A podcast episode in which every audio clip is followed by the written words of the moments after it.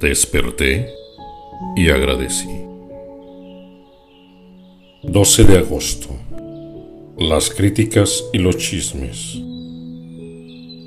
No juzguéis para que no seáis juzgados, porque con el juicio con el que juzgáis seréis juzgados, y con la medida con la que medís os será medido. ¿Y por qué miras la paja que está en el ojo de tu hermano y no echas de ver la viga que está en tu propio ojo? ¿O cómo dirás a tu hermano, déjame sacar la paja de tu ojo, y he aquí la viga en el ojo tuyo? Hipócrita, saca primero la viga de tu propio ojo, y entonces verás bien para sacar la paja del ojo de tu hermano.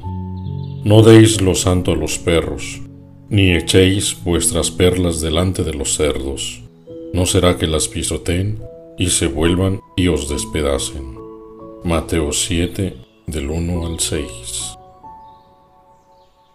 Cuenta una fábula de Esopo que tres toros pasaban juntos en el campo en gran armonía. Un león los observaba hacía tiempo con la esperanza de convertirlos en sus presas, pero veía que no tenía muchas posibilidades mientras permanecieron juntos. Comenzó entonces a esparcir rumores falsos y perversos de unos contra otros hasta fomentar la desconfianza entre ellos.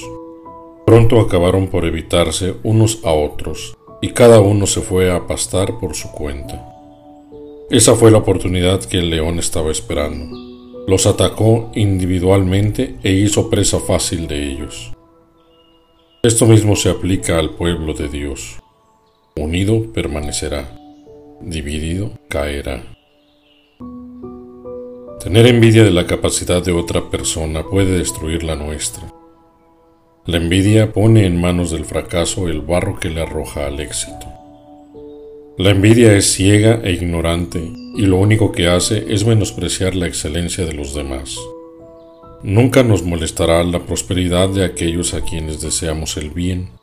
Una persona resuelta a hacer el bien a los demás jamás le deseará el mal a nadie.